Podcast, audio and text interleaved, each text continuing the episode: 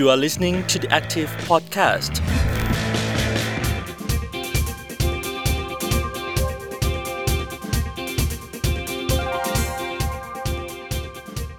สวัสดีครับ ต้อนรับคุณผู้ฟังทุกท่านเข้าสู่ The Active Podcast ในเดือนกุมภาพันธ์นี้ครับ ก็เป็นช่วงโค้งสุดท้ายของเทศกาลศิลปะนานาชาติครับ หรือ Bangkok Art Biennale งานนี้นะครับได้รวบรวมศิลปินทั้งไทยและเทศนะครับกว่า 70 ชีวิต มาร่วมกันจัดแสดงผลงานทั่วกรุงเทพเลย ซึ่งเราก็สามารถไปติดตามเพิ่มเติมได้ผ่านทางเว็บไซต์นะครับ bkkartbiennale.com โดยงานจะจัดถึงวันที่ 23 กุมภาพันธ์นี้ครับผมในวันนี้นะครับพอดแคสต์ของเราก็จะมาพูดถึงเรื่องราวเหล่านี้นี่เองครับ เรื่องราวของแรงงานสร้างสรรค์ ที่ไม่ได้สร้างสรรค์เพียงแต่ความอิ่มเอมใจ แต่ยังสร้างงาน สร้างเงินและสร้างโอกาสให้กับแรงงานอีกจำนวนมาก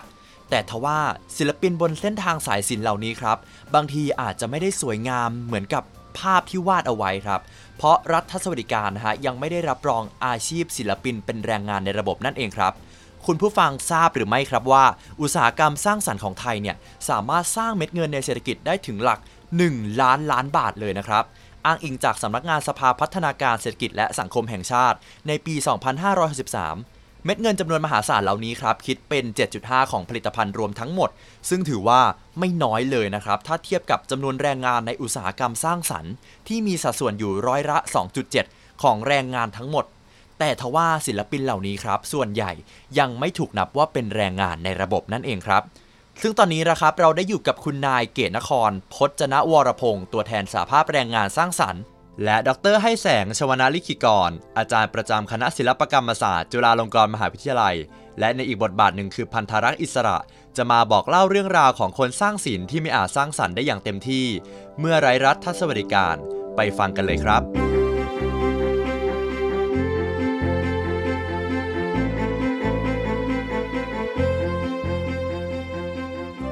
คือเรียกได้ว่าคำว่าอาชีพศิลปินแล้วกัน มันไม่มีอาชีพศิลปิน บัญญัติเลยในระบบสรรพากรเอาอย่างนี้ดีกว่า ศิลปินทำงานโดยการที่ศิลปินเนี่ยเป็นเขาเรียกว่าอะไรอะเป็นฟรีแลนซ์อะถ้าเกิดว่าไม่มีสังกัดอะคือเป็นฟรีแลนซ์ยกเว้นว่าศิลปินจะตั้งบริษัทขึ้นมาเอง เพราะฉะนั้นมันก็จะมีระบบภาษีมีระบบอะไร หลาย ๆ ประเทศเขาจะแบบเหมือนภาษีของอาชีพศิลปินก็จะน้อยกว่าหรืออะไรอย่างเงี้ย แต่ของประเทศไทยเนี่ยก็คือเป็นฟรีแลนซ์ก็แล้วแต่เลยว่า เราจะได้เงินเท่าไหร่ต่อปีก็หักตามจริงไปเลย แต่ว่าอย่าลืมว่า ไม่ใช่ศิลปินทุกคนที่จะทำงานเอง as in ว่าอย่างงานบางคนเนี่ยทำงานเองทำ craft manship เองทำ painting เองทำอะไรเอง อันนั้นเนี่ยเขาก็อะโอเคเขาก็มีค่า material ค่าอะไรไป ที่มันอาจจะไม่ได้เยอะมากหรือว่าบางคนอาจจะเยอะ แต่ศิลปินบางคนเขาอาจจะสมมติว่าเขามีงานชิ้นหนึ่งเขาเอาเอาเงินส่วนหนึ่งเนี่ยไปจ้างการทำงาน เอาไปจ้างการสร้างงานเนี่ยให้คนมีลูกมือเยอะแยะเลยที่มาช่วยงาน ชิ้นหนึ่งเขาออกมาห้าหมื่นบาทสมมติเขาขายงานชิ้นนั้นสองแสนสมมตินะ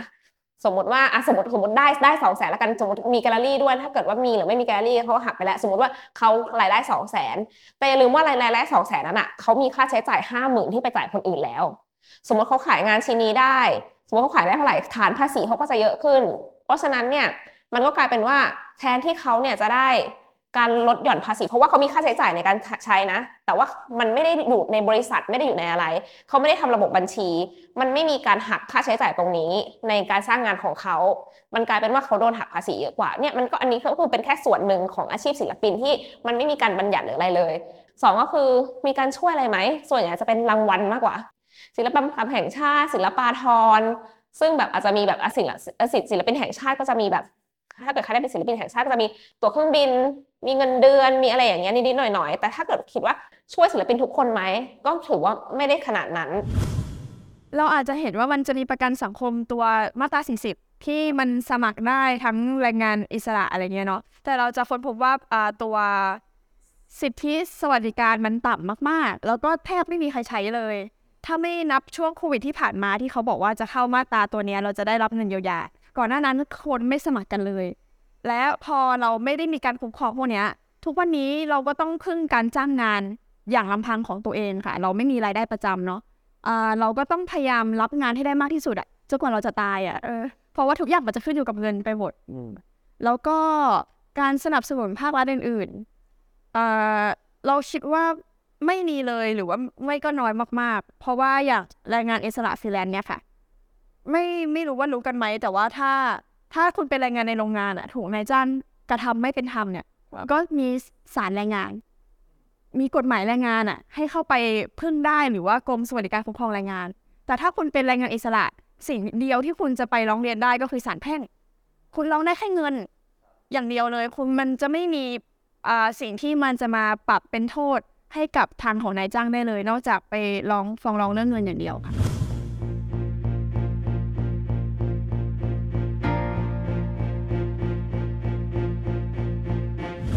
ปัญหาหนึ่งของศิลปินสายทัศนศิลป์หรือว่าสายวาดรูปที่มองเห็นด้วยตาเปล่าเนี่ยนะฮะคือความต้องการของตลาดต่ำครับผม หรือก็คือคนไทยเนี่ยอาจจะไม่รู้สึกว่าสินค้าศิลปะเหล่านี้เป็นสิ่งที่จำเป็นจะต้องซื้อต้องใช้นะฮะแล้วศิลปินสายเนี้ยครับในสายทัศนศิลป์เขาจะปรับตัวรอดกันอย่างไรครับ แล้วเมื่อเขาปรับตัวแล้วเนี่ยจะมีปัญหาใดตามมา หลังจากที่เขาปรับตัวหรือไม่ฮะคือประเทศที่ แรงงานสร้างสรรค์มันเติบโตได้หรือศิลปะมันเติบโตได้ค่ะ มันต้องเป็นประเทศที่มีพื้นฐานด้านเศรษฐกิจ แล้วก็คุณภาพชีวิตของคนทำงานที่มันมีอยู่ ถามว่าศิลปะจำเป็นไหมกับชีวิตของมนุษย์คือจำเป็นมาก ในด้านของไม่ว่าจะเป็นสุนทรียศาสตร์หรืออื่น ๆ ในการประกอบให้เราเป็นกลายเป็นคนคนหนึ่งที่มันสมบูรณ์ขึ้นมา แต่พอพื้นฐานอย่างเช่น อาหารการกินอะไรเงี้ยเราแทบจะไม่มีเงินจ่ายแล้วค่ะทำให้เป็นไปไม่ได้เลยที่คนจะมาสปอร์ตศิลปะถ้าถามเรื่องการปรับตัวค่ะ เราคิดว่า อ่าเราจะยกตัวอย่างการปรับตัวของทุกวันนี้ให้ฟังก่อนจากที่เราเคยเห็นมาบ้างแล้ว คือศิลปินส่วนใหญ่จะเข้าไปสู่ตลาดต่างประเทศ อย่างเช่นการจ้างงานในประเทศอื่น ๆ อย่างโซนอเมริกาโซนยุโรปที่เขาแบบกระเป๋าหนักอะไรเงี้ยเราจะค้นพบว่าค่าตอบแทนของงานสร้างสรรค์ในประเทศที่เขาแบบเศรษฐกิจดีแล้วอะไรเงี้ย มันจะสูงกว่าไทยได้ถึงมากกว่า 10 เท่าเลยด้วยซ้ำเพราะฉะนั้นมันทำให้มีคนจำนวนค่อนข้างเยอะค่ะ เป็นศิลปินที่ไปรับงานจากต่างประเทศเนาะ และส่วนใหญ่ก็จะไม่กลับมา เพราะว่าอ่าเลทของที่นั่นมันดีอยู่แล้ว แต่ว่ามันไม่ใช่ทุกคนไงที่จะสามารถทำแบบนั้นได้เนาะ มันจะมีข้อจำกัดต่างๆ ไม่ว่าจะแบบด้านภาษาหรือว่าด้านอื่น ๆ ในชีวิต เราเลยมองว่าการปรับตัวเนี่ย ไม่น่าจะใช่เรื่องของแรงงานละ เราคิดว่าแรงงานปรับตัวจนแบบวิวัฒนาการกลายพันธุ์จนไม่รู้จะเป็นอะไรแล้ว ทุกวันเนี้ยเราจะเห็นได้เราพยายามมากนะตั้งแต่มีแบบ NFT เข้ามาใช่ไหมก็จะมีแรงงานไปทำ NFT จนกระทั่งทุกวันนี้แบบตลาดคริปโตก็ตายไปแล้ว เราก็กลับมาทำอย่างอื่นหาทางที่จะมีชีวิตรอดไปเรื่อยๆค่ะ แต่สุดท้ายแล้วเราก็ค้นพบว่าการปรับตัวของปัจเจกบุคคล หรือแค่ของแรงงานเนี่ยมันไม่พอแล้วศิลปินที่เลิกหรือว่าแบบท้อหรืออะไรอย่างเงี้ย ส่วนใหญ่ถ้าเกิดว่าไม่ไม่ไปต่อเหตุผลที่ไม่ไปต่อส่วนใหญ่น่าจะเป็นที่ เรื่องของการตลาดมากกว่าเอ่อเรื่องการตลาดศิลปะ การซื้อขายหรือว่าการดำรงชีวิตด้วยอาชีพศิลปินอย่างเดียวดีกว่าเอ่อจริงๆ รายได้ส่วนอื่น บางทีเขาอันมันก็จะน้อยกว่ารายได้ศิลปินเขานะ ก็มีบ้างจริง ๆ ก็แบบอะเป็นอาจารย์เป็นอย่างอื่น บางคนก็แบบออกแบบบางคนก็แบบเป็นนักดนตรีด้วยอะไรเงี้ยแต่เดี๋ยวนี้มีศิลปินที่ที่อายุน้อยๆเนี่ยที่เป็นแบบทำอาชีพศิลปินแบบร้อยเปอร์เซ็นต์เนี่ยก็มีเยอะขึ้นค่ะ ระบบการทำงานของศิลปินสร้างสรรค์นี้ครับมันอาจจะไม่เหมือนพนักงานออฟฟิศเนาะที่แบบว่าเขาทำงานแบบ5วันพักสองอะไรเงี้ยเราต้องมีฤดูกาลของมันอยู่อย่างเงี้ยครับทีนี้ก็เลยอยากจะทราบว่าตอนที่แรงงานสร้างสรรค์หลายคนเงี้ยฮะเช่นอย่างสายอ่าละครอะไรเงี้ยที่เขาอาจจะต้องเว้นช่วงไปแป๊บหนึ่งเขาต้องหยุดพักอย่างเงี้ยช่วงที่เขาหยุดพักอย่างเงี้ยฮะเขาจะหาเงินจากไหนที่จะมาดำรงชีวิตของเขาอยู่ได้นะก็ทุกวันนี้แรงงานสร้างสรรค์เนาะน้อยมากที่จะทำงานแบบเดียว แบบเหมือนว่ามีงานประจำอย่างเดียวไปตลอด คือแทบไม่มีเลยต่อให้คุณเป็นนักวาดที่อาสมมติยกตัวอย่างนักวาดการ์ตูนออนไลน์ ที่คุณต้องส่งงานทุกสัปดาห์อะไรเงี้ย เราจะเห็นว่ามันค่อนข้างเป็นงานประจำเนาะแต่ว่าทุกวันนี้คนพวกนั้นอะก็ต้องไปหางานเสริมอยู่ดี ต้องไปรับงานวาดเพิ่มเติม หรือต้องแบบไปเป็นอาจารย์สอนนู่นสอนเนี่ยค่ะ เพื่อทำให้รายได้มันพอประทังชีวิต เราคิดว่าส่วนใหญ่ คนในอุตสาหกรรมสร้างสรรค์ไม่ได้มีอาชีพเดียว เพราะฉะนั้นถ้าอย่างช่วงอ่าอย่างละครถ้าทำละครแล้วเรื่องหนึ่งมันจบไปอะไรจากนั้นเขาก็ต้องไปรับงานอย่างอื่น ที่เขาทำได้ในวงการอยู่ดีค่ะ เพื่อเอาชีวิตรอดอะแล้วอย่างนี้มันมันเป็นภาพที่ควรจะเกิดขึ้นไหมฮะกับการที่ศิลปินคนหนึ่งจะต้องหางานอื่นมาเสริมเพื่อดำรงชีวิตตัวเองต่อไปได้อย่างเงี้ยครับเราคิดว่ามันโคตรไม่ปกติเลย เราคิดว่า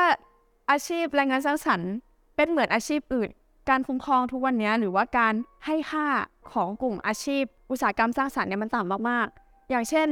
ถ้าคุณจะไปขอทำวีซ่าหรือไปขอทำธุรกรรมทางการเงินกับธนาคารอะไรเงี้ยเขาไม่มีการบัญญัติอาชีพคุณไว้ว่าแบบฉันเป็นนักวาดการ์ตูน มันการออก statement หรืออะไรอย่างเงี้ยในเชิงการเงินอะนักวาดหรือว่าแรงงานสร้างสรรค์ทำลำบากมาก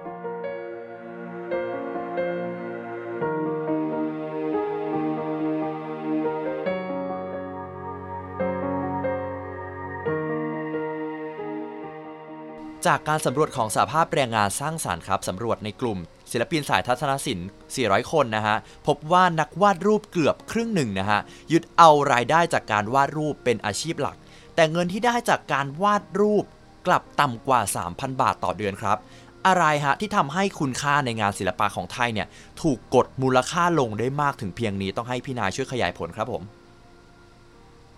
อย่างแรกที่เราบอกไปเนาะมันเป็นเรื่องของเศรษฐกิจอย่างหนึ่งละเรื่องค่าแรงขั้นต่ำที่มันไม่ขึ้นอ่าอย่างที่สองเราคิดว่าสำคัญมากคือการไม่มีการตั้งมาตรฐานราคากลางในวงการทุกวันนี้ค่ะอ่าแรงงานสร้างสรรค์ด้วยความที่เป็นฟรีแลนซ์เนาะเราอาจจะอยู่กันในสภาพแบบว่าเราแยกกันอยู่ แต่ละคนใครทำงานของใครของมันไม่มี community ที่มาเจอกันและ มันส่งผลให้ไม่มีการตกลงราคากลาง ว่ารูปภาพรูปหนึ่งเนี่ยต่างสุดมันควรจะราคาเท่าไหร่ เพราะฉะนั้นคนที่กำหนดราคาให้พวกเราทุกวันนี้ก็จะเป็นนายจ้าง ก็จะเป็นคนที่มาต่อรองไปเรื่อยๆ ว่าแบบเฮ้ยเท่านี้ได้ไหมเออออกแบบโลโก้ 20 บาทได้ไหมหรืออะไรเนี้ยค่ะ ในระบบที่มันควรจะเป็นนะคะก็คือคนในวงการควรจะมารวมตัวกัน แล้วก็ตั้งมาตรฐานราคากลางราคาขั้นต่ำขึ้นมา ซึ่งจริง ๆ แล้วบทบาทเนี้ยมันเป็นบทบาทของสาภาพแรงงาน ในต่างประเทศที่เขาสามารถทำกันได้เนาะอย่างสหภาพแรงงานที่เขารวมตัวกันได้อาจจะสัก 50%ของคนในวงการ มันก็จะสามารถตั้งราคากลางขึ้นมาได้ แต่ว่าในประเทศไทยอย่างที่ว่าเราไม่มีอ่าองค์กรแรงงานที่เข้มแข็งในเรื่องนี้ค่ะ มันก็เลยไม่เคยมีการตั้งราคามาตรฐานขึ้นมา เราคิดว่าปัจจัยสำคัญที่สุดที่มันทำให้เกิดแบบ อาจจะเรียกว่าความเหลื่อมล้ำก็ได้คือเออการไม่มีการ support วงการนี้อย่างจริงจังอ่าไม่ว่าจะเป็นในส่วนของตั้งแต่เรื่องการได้เข้ามาในวงการเลยอะไม่ใช่ทุกคนที่จะสามารถเรียนศิลปะได้ครับต้องเป็นคนที่มีต้นทุนในชีวิตอยู่แล้ว ตั้งแต่ก้าวเข้ามาในศิลปะเลยคือ อย่างแรกคือคุณต้องมีอะอุปกรณ์วาดรูป คุณต้องมีคอมพิวเตอร์ คุณต้องมีเมาส์ปากกาหรืออะไรพวกนี้ค่ะ ที่มันไม่ใช่เงินจำนวนน้อยๆเลยนะอันนี้คือแค่ก้าวเข้ามาในวงการเองอะแล้วการที่คุณจะอยู่รอดในวงการจนเป็นศิลปินตัวใหญ่ที่แบบทำเงินได้ต่อชิ้นหนึ่งเป็นแสนเป็นล้านนะคะ มันต้องมีระยะเวลาของมันในการพัฒนาผลงาน รวมไปถึง เราต้องมีแบบอะไรก็ได้มา support เราอะให้แบบสมมติว่าเราเป็นพนักงานออฟฟิศ แล้วเราอยากจะแบบลาออกละ ไปวาดรูป เราทำไม่ได้นะเพราะว่าถ้าทุกวันนี้เราต้องทำงานหกวันต่อสัปดาห์ เราเอาเวลาไหนไปฝึกฝนฝีมือเราอะเราเอาเวลาไหนไปสร้างชื่อเสียงของตัวเองหรือหาพื้นที่ในตลาดอะคือมันไม่มีสำหรับเราเรารู้สึกว่าคนที่จะเติบโตได้ในอุตสาหกรรมสร้างสรรค์ทุกวันนี้ค่ะ แบบอยู่ได้อะอ่าโชคดีอย่างหนึ่งอย่างที่สองคือต้องมีต้นทุนในชีวิตประมาณนี้ ครับและแน่นอนว่างานศิลปะเนี่ยจะไม่อาจสมบูรณ์ได้ถ้าหากขาดพื้นที่ ทั้งในการสร้างสรรค์ผลงาน แล้วก็พื้นที่ในการจัดแสดงให้คนได้มาดูและก็ชื่นชมครับ แต่ตอนนี้ฮะพิพิธภัณฑ์และแกลเลอรี่หลายแห่งครับในประเทศไทย ประสบปัญหาเรื่องเงินหรือต้นทุนครับ ก็คือแกลเลอรี่เหล่านี้เนี่ยเขาไม่อาจที่จะยืนด้วยลำแข้งของตัวเองหรือว่าของพวกเขาได้นะครับจำเป็นจะต้องพึ่งพาการระดมทุน การสนับสนุนจากภาครัฐเป็นหลักครับ เราจะทำยังไงหรือว่าเราจะมีโมเดลไหนบ้างที่จะช่วยทำให้พื้นที่และตัวกลางในการที่ทำให้ศิลปินและคนผู้ชมงานศิลปะเหล่านี้ ได้มาเจอกันและทำให้พวกเขายังอยู่รอดต่อไปได้ครับหนูคิดว่าเรียกว่าไม่มีเลยก็ได้ เพราะว่าถ้าถ้าอะถ้ามีก็กระจุกอยู่แค่ในกรุงเทพกระจุกอยู่ที่หอศิลป์ที่เดียว เราจะพบว่าประเทศเรามีสเปซด้านศิลปะน้อยมาก ๆ ในกรุงเทพเราคิดว่าน้อยแล้ว ต่อให้มีก็จะเป็นพื้นที่ของเอกชนที่อาจจะต้องเสียเงินอะไรเข้าไป พวกนี้เป็นแกลเลอรี่ที่แบบไม่ใช่ทางรัฐจัดให้เอ่อถ้าพูดถึงในต่างจังหวัด แทบจะเป็นศูนย์เลย หรือหรืออาจจะศูนย์จริง ๆ ก็ได้นะ เราค้นพบว่าการที่เราจะมาเป็นแรงงานสร้างสรรค์ได้ หรือเราจะได้รับ inspiration ต่าง ๆ เนี่ย ไม่ไม่ไม่มีพื้นที่สำหรับคนพวกนั้นเลยอะ จริงๆ แล้วเรื่องเรื่องสร้างสรรค์มันก็จะมีสองส่วนเนาะพื้นที่เนี่ยเป็นพื้นที่ในการสร้างสรรค์ผลงานคือสตูดิโอแล้วก็พื้นที่ในการแสดงผลงาน ถ้าเกิดว่าเป็นต่างจังหวัดเนี่ยเขาก็จะมีเหมือนแบบ collective เรียกได้ว่าเป็นกลุ่มศิลปินมารวมตัวกันเอ่อเช่าโกดังหรือเช่าสตูดิโออะไรก็ตามแต่ เพื่อที่จะทำงานร่วมกัน เขาก็จะมีส่วน common room มีห้องน้ำที่เขาใช้ร่วมกันมี facility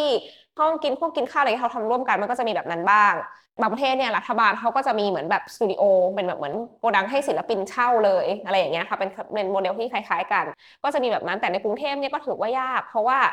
หลาย ๆ คนเนี่ยไม่ได้มีพื้นที่ที่จะแบบบางคนอยู่ในเมืองอย่างเงี้ย พื้นที่ที่เกิดจะไปเช่ามันก็ไม่ไม่ได้แล้วก็พื้นที่สร้างสรรค์ผลงานอย่างเดียวไม่พอ พื้นที่เก็บผลงานด้วย คือศิลปินเขาต้องมีเก็บบางคนเนี่ยเขาก็ทำงานอินสตาเลชันมันก็จะมีโมเดลที่แตกต่างกันไป เช่นแบบอ่าโอเค งานงานสามารถที่จะ เก็บได้ หมายถึงว่า เอาเป็นคิดออกมาเลยเวลาก็เอาไปเก็บเป็นงานผลงานชิ้นใหญ่อะไรอย่างเงี้ยมันก็จะมีอะไรแบบนี้ค่ะในการสร้างสรรค์ผลงาน ถ้าเกิดใกล้ๆเราสุดอันอันอันนี้อันนี้คือแฟกต์ว่าสิงคโปร์เนี่ยเอ่อเขาก็จะมี museum ของเขาสองที่เลยมี National Gallery กับ Singapore Art Museum ซึ่งเขาจะมีคอลเลกชันของ ของศิลปินสิงคโปร์ที่เขาจะเก็บสะสมงานของศิลปินเขาเลย มันเนี่ยมันก็คือการเก็บสะสมงานที่มันเป็นคอลเลกชันของชาติอะมันก็จะช่วยอะไรของเขาแหละหนึ่งหรือว่าหลาย ๆประเทศอย่างที่บอกไปเขาจะมีการยกเว้นภาษีของศิลปิน หรือว่าการที่อันนี้เรียกได้ว่าเยอรมันอย่างเงี้ยสมมติเยอรมันนะถ้าเกิดว่าเป็นมีอาชีพศิลปินเขามีอาชีพศิลปินจริง ๆ ก็คือมี gallery represent มันคือเป็นหนึ่งในอาชีพว่ามันไม่ใช่อาชีพแบบมันไม่ใช่อาชีพฟรีแลนซ์อะเออเพเพราะฉะนั้นเขา ราะฉะนั้นระบบสวัสดิการของเขาจะได้เหมือนเหมือนกับคนที่มีอาชีพประจำทั่วไปอย่างเงี้ยหรือว่า import export tax ก็เหมือนกัน มันเขาก็จะแบบคือเขาจะไม่คิดแบบสามร้อยเปอร์เซ็นแบบเนี้ยเหมือนของเราว่าแบบเอออันเนี้ยแค่นี้แบบแค่แบบ basic ง่าย ๆ เลยหรือว่าหลาย ๆ ที่เนี่ยเขาก็จะมีเออประเทศที่พัฒนาสมมติอังกฤษอย่างเงี้ย อังกฤษมีพิพิธภัณฑ์ของชาติมาสักกี่อัน มี National Gallery มี photography สำหรับ photography เลยมี Tate มีอะไรอีกอะไรอย่างเงี้ยคือเขามีระบบแล้วเขามีสมุดคือจริงๆ รัฐบาลไม่ต้องออกเงินทั้งหมดหรือว่า National Gallery สิงคโปร์เอง มันมีระบบอุปถัมภ์เพราะฉะนั้นเขาจะมีการที่ไปไปหา sponsorship เพื่อมาอุปถัมภ์แล้วก็พวกอุปถัมภ์เนี่ยเขาจะได้สิทธิพิเศษนะสมมติสมมติไม่ต้องอะไรอย่าง Tate อย่างเงี้ย Tate Britain กับ Tate Modern หรือว่า Tate Liverpool Tate St Ives ที่อังกฤษมันมีสี่ที่ใช่ไหม มันจะมีเลยว่าจ่ายเงินเท่านี้ต่อปีได้อะไรมีอาจจะมีใช้ห้องใช้อะไรอย่างงี้ จ่ายเงินเท่านี้ต่อปีอะไรอย่างเงี้ย หรือว่าแค่จ่ายค่าค่าสมาชิก มันจะมี exhibition ที่เข้าฟรีและ exhibition ที่เสียตังค์ก็แค่จ่ายค่าสมาชิกเราก็เข้า exhibition ที่เสียเงินได้ ไม่จำกัดไม่อะไรอย่างเงี้ยคือมันก็แบบเงินเล็กๆน้อยๆอะเออแล้วก็มิวเซียมช็อปอะไรอย่างเงี้ยคือมันไม่มีอะไรอย่างนี้เลยสมมติเราไปพิพิธภัณฑ์ชาติสถานแห่งชาติพระนครหรือว่าไปหอศิลป์แห่งชาติที่ถนนเจ้าฟ้า มันไม่มีแบบการแบบทำมิวเซียมช็อปที่มันน่าตื่นเต้นเข้าใจปะจริงๆพิพิธภัณฑ์ของของที่ทำโดยโดยส่วนของของข้าราชการที่ดีนะถ้าเป็นพิพิธภัณฑ์นะไม่เกี่ยวกับทัศนศิลป์นะคือพิพิธภัณฑ์ผ้าแห่งสมเด็จพระนางเจ้าสิริกิติ์พิพิธภัณฑ์นั้นอะเรียกได้ว่าแบบดีแบบมีคุณภาพของของของการใช้แสง display อะไรต่างๆ สิ่งที่นำมาขายใน shop อะไรเงี้ยมันสามารถที่จะ มันมัน sustain ตัวเองได้คือพิพิธภัณฑ์อะถ้าเป็นไปได้อะคือมันให้มันอยู่ได้ด้วยตัวเองอะจะค่านู่นค่านี่นิดๆหน่อยๆอะเออมันก็สามารถอยู่ได้แล้วนะ ถ้าเกิดว่าคนมันมาเออ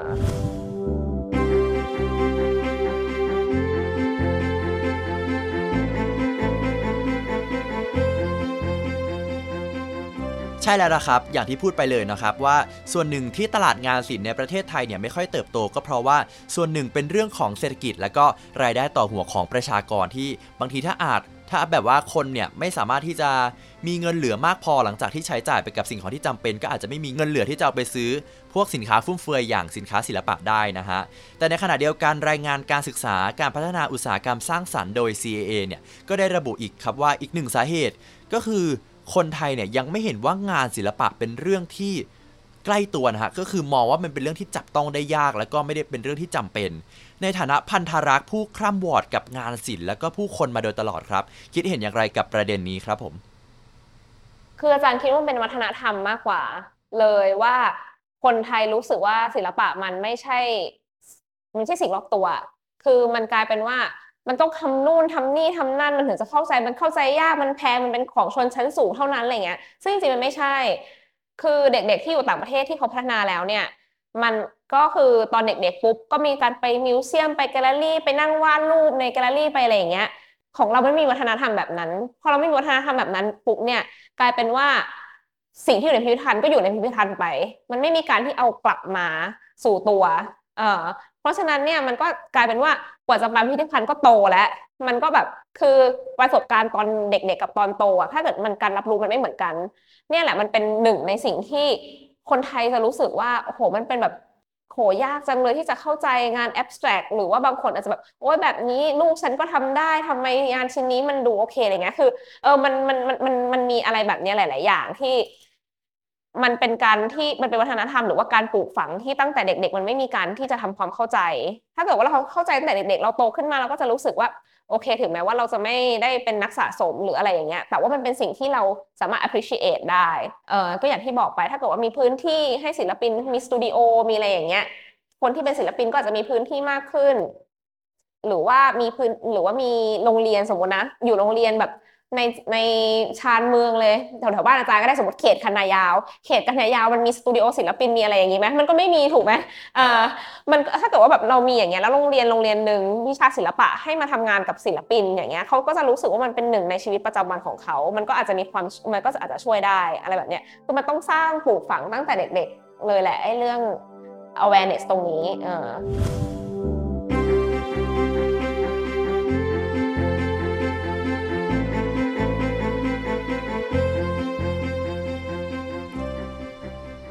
ตอนนี้เราก็ได้พูดถึงเรื่องของตลาดผู้บริโภคไปแล้ว พูดถึงเรื่องของรัฐสวัสดิการไปแล้ว แล้วการเคลื่อนไหวของกลุ่มสหภาพแรงงาน ในก้าวต่อไปหลังยุคโควิด -19 จะเป็นอย่างไรครับ แล้วก็มองไปถึงภาพการเมืองใหม่ ที่กำลังจะเกิดขึ้น หลังการเลือกตั้งในปีนี้ คุณนายคาดหวังกับรัฐบาลชุดใหม่อย่างไรบ้างครับก็สิ่งที่เราพยายามทำอยู่ทุกวันนี้เนาะหลัก ๆ เลยคือการเข้าไปพูดคุยกับกลุ่มแรงงานต่างๆ แล้วสิ่งที่สำคัญมากคือเราอยากกระตุ้นให้มันเกิดการรวมตัวกันในแต่ละอุตสาหกรรม เพราะว่า CUT เราก็เป็นาสาภาพแรงงานสร้างสรรค์ที่ประกอบไปด้วยหลายแขนงในวงการสร้างสรรค์มากๆเนาะเพราะฉะนั้นเราคิดว่ามันสำคัญมากที่จะต้องอผลักดันให้คนในวงการอะรู้ว่าเขามีพลังแค่ไหน แล้วการรวมตัวการเกาะกลุ่มของเขาหรือว่าการพูดคุยกันเนี่ยอย่างแค่แค่ถกกันเรื่องว่าแบบเฮ้ยชีวิตเราทุกวันนี้มันโอเคหรอวะ เงินที่เราได้จากงานชิ้นเนี้ยมันแฟร์กับเราเหรอวะ การตั้งข้อถกเถียงอะให้เราไม่รู้สึกว่าจำยอมกับสิ่งที่เป็นในทุกวันนี้ค่ะ มันเป็นที่มันเป็นสิ่งที่สำคัญมากแล้วก็อ่าที่ CUT พยายามคือทำให้เกิดการรวมกลุ่มตรงนั้นแหละ แล้วหลังจากนั้นพอเรารวมกลุ่มกันได้เนาะไม่ว่าเราจะผลักดันเรื่องอะไรเนี่ย มันก็จะเป็นสิ่งที่ทำให้เรามีพลังในการต่อรองมากขึ้นค่ะ ครับผมอีกนิดนึงฮะเมื่อกี้กำลังเมื่อกี้พูดถึงเกี่ยวกับเรื่องของสภาพแรงงานว่าจะทำอะไรต่อไปนะครับแต่ว่า ในภาพการเมืองใหญ่ตอนนี้เรากำลังเข้าสู่สนามการเลือกตั้งครั้งต่อไปแล้วในอีกไม่ช้านี้เนาะอยากทราบถึงความคาดหวังแล้วกันครับต่อการเมืองใหม่ที่กำลังจะเกิดขึ้นในอีกไม่ช้านี้ครับว่า อยากให้เขาผลักดันหรือว่าริเริ่มอะไรเป็นสำคัญในเรื่องของประเด็นสวัสดิการของแรงงานตั้งสัตว์เอ่อเราคิดว่าสิ่งหนึ่งที่สำคัญที่สุด แล้วเราคาดหวังจะเห็นจากพรรคการเมือง คือการสนับสนุนให้เกิดการรวมกลุ่มของแรงงาน เพราะว่าทุกวันเนี้ยค่ะ คนที่จะรวมกลุ่มกันเป็นสาภาพแรงงานได้ แบบได้รับการรับรองได้รับการคุ้มครองเนี่ย จะต้องเป็นแรงงานที่มีนายจ้างคนเดียวกันครับเพราะฉะนั้นมันก็จะเป็นอยู่ในกลุ่มของแค่แรงงานในโรงงานหรือแรงงานแบบแถวถ้าตามบริษัทก็ไม่ค่อยมีละ เราจะเห็นว่าทุกวันนี้อัตราส่วนของคนทำงานที่อยู่ในสาภาพแรงงานนะคะมีแค่หนึ่งจุดห้าเปอร์เซ็นต์เองนะ ในขณะที่เราไปดูประเทศที่เขามีแรงงานเข้มแข็งสวัสดิการแรงงานเข้มแข็งอย่างในฝั่งของประเทศสแกนดิเนเวียค่ะ เฉลี่ยเขาจะอยู่ประมาณ 70%อันนั้นเราคิดว่ามันเป็นการตอบคำถามที่ดีมากเลยว่าทำไมทุกวันนี้สวัสดิการแรงงานเรามันห่วยแตกครับเพราะว่าการรวมกลุ่มของแรงงานของเรามันไม่มีพลังครับซึ่งเหตุผลที่มันไม่มีพลังอะก็เพราะว่าข้อจำกัดด้านกฎหมายของรัฐด้วยเช่น เช่นกันอ่า สิ่งหนึ่งที่ทำให้แรงงานรวมตัวกันไม่ได้ก็อย่างที่บอกว่าแบบกฎหมายที่มันไม่สนับสนุนการรวมตัวเนาะเราคิดว่าเราอยากเห็นพรรคการเมืองที่สปอร์ตการรวมกลุ่มของคนให้เขาสามารถเอ่อเกาะกลุ่มกันได้ แล้วก็เราคิดว่ามันเป็นสิ่งสำคัญมากที่จะมีสิ่งที่เรียกว่าประชาธิปไตยในที่ทำงานอะเราเชื่อว่าประชาธิปไตยมันไม่ใช่การเลือกตั้งค่ะครับมันคือการใช้ชีวิตในทุกวันเนี้ยว่าแบบ คุณสามารถมีอำนาจต่อรอง ไม่ว่าจะต่อรองกับรัฐ หรือต่อต่อรองกับนายจ้างหรือทุนที่มันสูงกว่าคุณได้หรือยัง การรวมกันของแรงงานมันคือ สิ่งที่จะยืนยันได้ว่าประเทศเราเป็นประชาธิปไตยหรือยัง คนเรามีอำนาจพอหรือยังที่ไม่ได้จำกัดอยู่แค่การเลือกตั้ง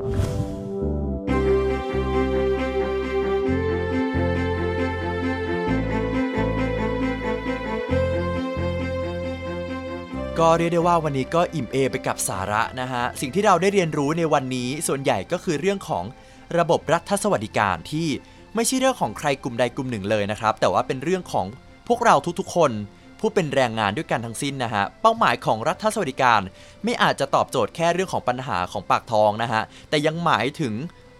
เรื่องของโอกาสที่คนในสังคมจะได้มีคุณภาพชีวิตที่ดีขึ้น และคุณภาพชีวิตที่ดีขึ้นเหล่านี้ครับ จะนำไปสู่การสร้างทักษะใหม่ๆ สร้างคุณค่าดีๆ ต่อสังคม และผลสุดท้ายคือการที่เราจะได้เห็นสังคมไทย พัฒนาต่อไปในทางที่ดีขึ้นนั่นเองครับสำหรับวันนี้ก็หมดเวลาลงแล้วนะครับ เสียดายมาก ๆ เลยนะครับ ต้องขอขอบคุณแขกรับเชิญทั้งสองท่านนะครับ ทั้งคุณนายตัวแทนสาภาพแรงงานสร้างสรรค์ และก็อาจารย์ให้แสงพันธรักษ์อิสระ ที่มาช่วยเปิดมุมมองใหม่ ๆ ร่วมกันกับเรานะครับ แล้วเจอกันใหม่ในสัปดาห์หน้าทาง The Active Podcast และช่องทางอื่นๆ ที่สามารถรับฟังได้สำหรับวันนี้ สวัสดีครับ You are listening to the Active Podcast.